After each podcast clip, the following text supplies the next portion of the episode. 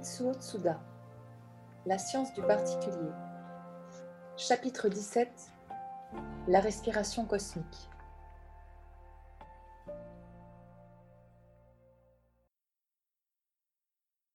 Lorsque j'ai commencé l'aïkido vers 1960, j'ai appris sous la direction de professeurs, disciples de maître Ueshiba, à faire des exercices de gymnastique avant de commencer la partie technique.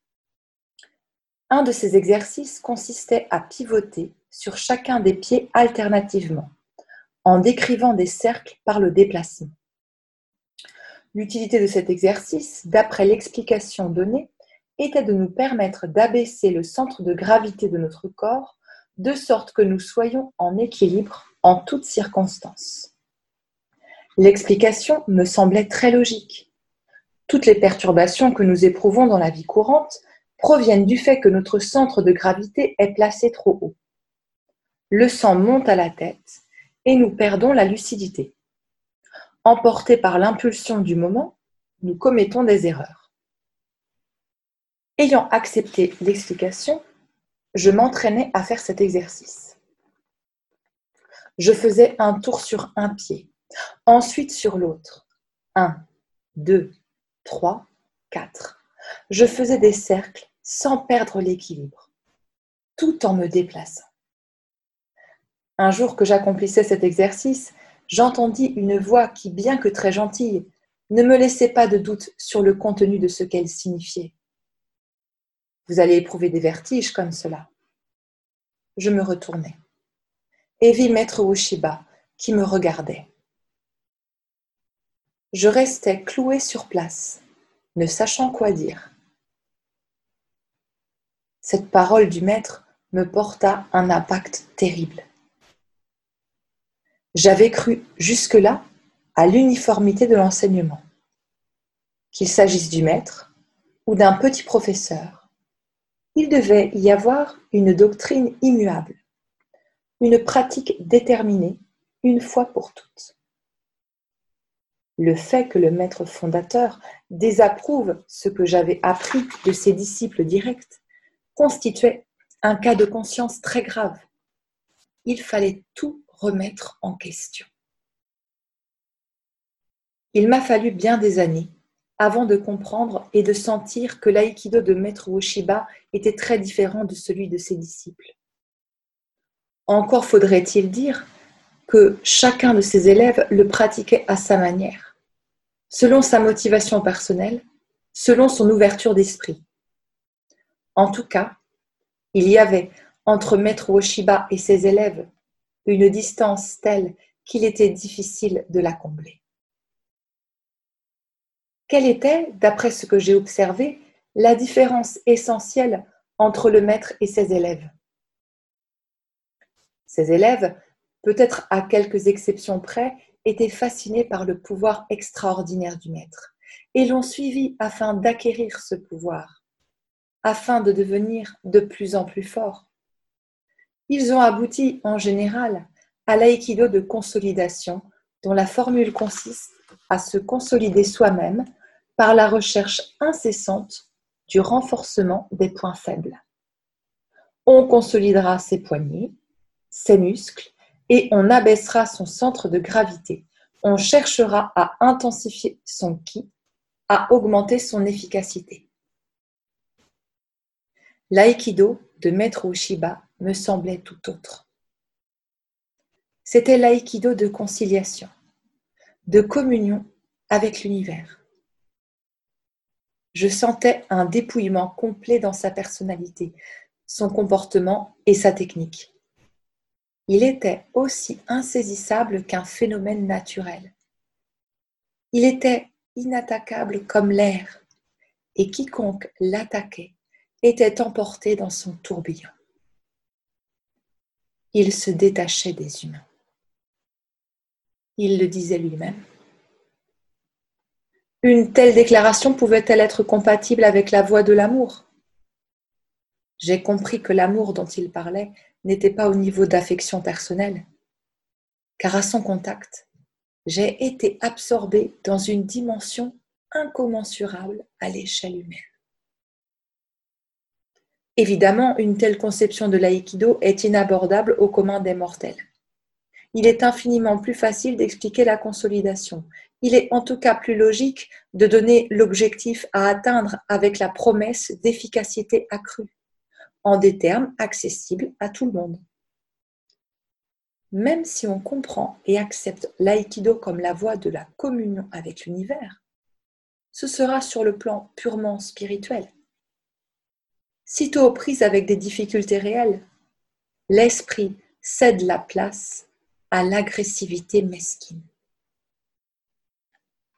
À force de regarder les gens pratiquer, j'ai fini par sentir en filigrane ce qui a incité chacun à s'y exercer. Il y a autant d'aïkido qu'il y a de pratiquants, comme il y a autant de graphismes qu'il y a de scripteurs.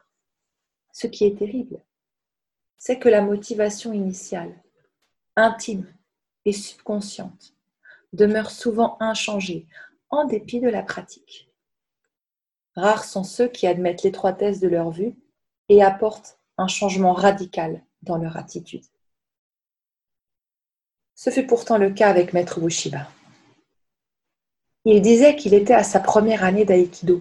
Je sentais que son évolution n'aboutissait jamais à une fin. Des femmes qui veulent savoir si la pratique de l'aïkido les ferait maigrir, des garçons qui veulent l'apprendre à condition de pouvoir l'utiliser dans les bagarres au bout de 3 mois, ce sont des reflets des mœurs de nos jours. En ce qui concerne la première partie de la séance, partie qui précède l'entraînement technique, j'ai connu plusieurs conceptions et partant, plusieurs dénominations. Elles étaient appelées tantôt exercice préparatoire, tantôt gymnastique aïki. Mais le maître ne lui a jamais donné un nom. À première vue, toutes les interprétations se ressemblaient plus ou moins, et les débutants les acceptaient indistinctement, comme une sorte d'échauffement. C'est par un travail continu d'observation et de recoupement que j'ai fini par sentir l'importance que le maître accordait à cette pratique. Lorsque de temps à autre, le maître arrivait en retard pour la séance matinale de 6h30. Son remplaçant avait déjà terminé cette partie et disait « Nous avons terminé l'exercice préparatoire ». C'était chaque fois la colère du maître qui éclatait en une voix de tonnerre. Quel exercice préparatoire! Il n'y a jamais eu une telle chose. Et pourtant, lui, il ne lui a jamais donné un nom. Et l'autre était persuadé qu'il s'agissait bien d'un exercice préparatoire, préliminaire à la technique qui était pour ce dernier la chose principale. Pourquoi toujours pas de nom ? Difficile à comprendre pour un esprit occidental, car pour ce dernier, la première chose à faire lorsqu'il a quelque chose à préconiser, c'est de lui donner un nom, lui coller une étiquette. La chose n'existe pas tant qu'elle n'a pas de dénomination. Faute de mieux, je l'ai baptisée provisoirement de pratique respiratoire, avec derrière toute la résonance que le choix de ce nom puisse susciter. Il est vrai que dans cette pratique, tout n'est pas dans le même ton. Il existe aussi des exercices qui peuvent passer pour de l'échauffement, comme ceux qu'on applique sur les pieds, les orteils, les voûtes plantaires et les chevilles. Il y en a d'autres qui sont chargés de significations profondes et qui méritent par conséquent quelques explications. Autrement, tous ces gestes deviendraient des frétillements de marionnettes. 4 battements des mains. Ce geste revient plusieurs fois au cours d'une séance. On claque les mains tout en décrivant un grand cercle de chaque côté. Les mains s'approchent en remontant et se séparent en haut après le claquement. On inspire en montant et on expire en descendant. Il faut inspirer tout l'univers. Sans cette visualisation, le geste devient simplement un échauffement des bras. Aucune différence de forme à première vue si on le fait avec ou sans visualisation. C'est à la longue que la différence se fera sentir. Ce geste peut s'apparenter au Ritschinto qui consiste à battre des mains 2 fois ou 4 fois, toutefois sans faire de cercle. Funagoshi undo, mouvement de rame. Je ne suis pas sûre que cette dénomination provienne de maître Ueshiba, mais on avait l'habitude d'appeler cet exercice sous ce nom à cause de la ressemblance des formes. Voici grosso modo comment on le pratique. De la position normale debout, avec les pieds alignés, on avance le pied gauche, en avant, en biais, en même temps que l'on projette les bras dans la même direction, en rotation. Les bras font un va-et-vient, en partant des hanches où les poings sont placés, droits repliés vers le ciel, pour aboutir en avant, les doigts repliés vers la terre. J'ai vu maître Ueshiba faire ce geste des milliers de fois. Et entre le point de départ des hanches et le point de frappe devant, les poings se relâchaient. Une autre interprétation, donnée par un de ses disciples, était de courber le poignet sans fermer les poings, de sorte que les doigts se tournaient vers le bas. Cette formule, bien que condamnée par le maître, se répand de plus en plus dans le monde grâce aux efforts des disciples du disciple. On projette donc les bras en diagonale, en poussant le cri « Ei » et on les retire vers les hanches avec le cri « O ». Je le répète le nombre de fois divisible par 4. Ensuite, on fait ce que le maître appelait « tamano ireburi », que j'expliquerai plus loin. Ensuite, c'est le pied droit qu'on avance en diagonale et l'on exécute la projection des bras en poussant le cri « Ei-sa ». Ensuite, on fait le pied gauche avec le cri « Ei-sa ». On commence donc par le pied gauche, ensuite par le pied droit et on finit par le pied gauche. Pourquoi commence-t-on par la gauche? Je cite simplement la parole de maître Bushiba. Tout mouvement d'aikido commence par la gauche. Ce serait typiquement européen de se poser la question « Pourquoi à gauche et non à droite ?» Je laisse pour le moment la question sans réponse, mais je remarque que les Européens confondent souvent la gauche et la droite en pratique. Ce sont des mots devenus purement idéologiques, sans rapport avec le mouvement du corps. On est dans la voie d'une abstraction de plus en plus poussée. Quand je décris ce mouvement, cela devient très compliqué, mais quand on le regarde, c'est très simple. Ce sont des figures du triangle, sankaku, qu'on exécute des 2 côtés, gauche, droite, gauche. Il est essentiel que la projection des bras se fasse non à partir des épaules, mais à partir du tandem, du harp et du koshi. En fait, il n'est pas facile de réaliser cette condition, car chacun est affecté par ses particularités motrices. Il arrive qu'on renforce l'habitude de se contracter aux épaules. J'aimerais parler maintenant des différents tempos qui caractérisaient ces 3 phases du mouvement, gauche, droite, gauche. J'ai observé maître Ueshiba pendant 10 ans et j'ai constaté que ces 3 phases étaient toujours exécutées à 3 vitesses différentes. Primo lente, secondo normal, tertio rapide. Ce changement rythmique n'aurait pu m'échapper si par ailleurs je n'avais pas été familiarisée avec d'autres aspects de la tradition japonaise. En étudiant le théâtre nô, j'ai connu les 3 rythmes, jo, lent, A, normal et Q rapide. Ces rythmes, jo-ha-kyū, existent dans la récitation du sutra bouddhique, pendant laquelle le même texte est lu à 3 vitesses différentes. Dans le battement des tambours, dans le temple shinto, etc. L'origine de ces rythmes doit remonter plus loin que le XVIIe siècle, date à laquelle des rythmes nouveaux, plus uniformes, commencèrent à apparaître. Peut-on comparer jo-ha-kyū à l'argo andante vivace de la musique occidentale?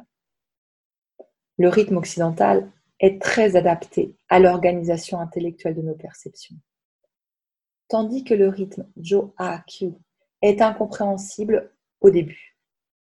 Il nous bouscule dans nos habitudes où le divorce entre l'intellect et l'organisme est de plus en plus définitif. Jo signifie introduction, a rupture, changement et kyu rapide.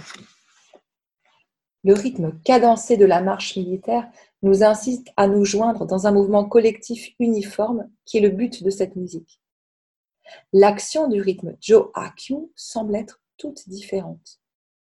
On dirait que le rythme nous pénètre en profondeur et qu'il nous introduit dans un monde onirique. Il faut dire que notre être en profondeur ne passe pas d'un état à l'autre d'un seul coup de baguette. Lorsqu'on se réveille, on ne se lève pas du lit d'un bond et on n'exécute pas tous les mouvements matinaux à la même cadence. On commence par se remuer très lentement, et puis, à mesure que l'organisme s'habitue à l'éveil, nos gestes deviennent plus réguliers. Les fruits poussent graduellement, mûrissent à vue d'œil, et tout à coup, se détachent des branches.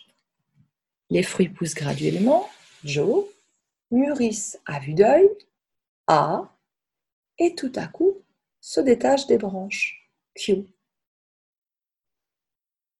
Le rythme jo-ha-kyū est trop subtil pour être expliqué par des mots, car il comporte des éléments subjectifs. Si on essaie de l'objectiver en utilisant le métronome, par exemple, il nous fera exécuter les cadences proposées, mais il ne nous introduira pas dans un état d'engagement total. Le changement ne se fera pas comme une nécessité naturelle. Le rapide ne nous désengagera pas. Lorsque mon professeur de récitation du nô m'a parlé de ce rythme, je ne pensais pas que je mettrais autant de temps à l'assimiler. J'ai mis plus de 10 ans pour le sentir. Aujourd'hui, quelques années après la mort de maître Ueshiba, je ne retrouve plus ces 3 tempos. Partout où je suis allée, j'ai vu que cette pratique se faisait seulement une fois à gauche puis à droite, sans revenir à gauche, et à un rythme uniforme. Elle est devenue une gymnastique préparatoire. Je présente ce rythme tel que je l'ai compris et senti. Mon témoignage peut n'avoir aucune utilité réelle aujourd'hui que l'aïkido est devenu un sport de combat pour la jeunesse. Je me permets cependant d'indiquer que l'aïkido peut être pratiqué dans un tout autre état d'esprit et qu'il peut ne pas être l'apanage exclusif des jeunes sportifs.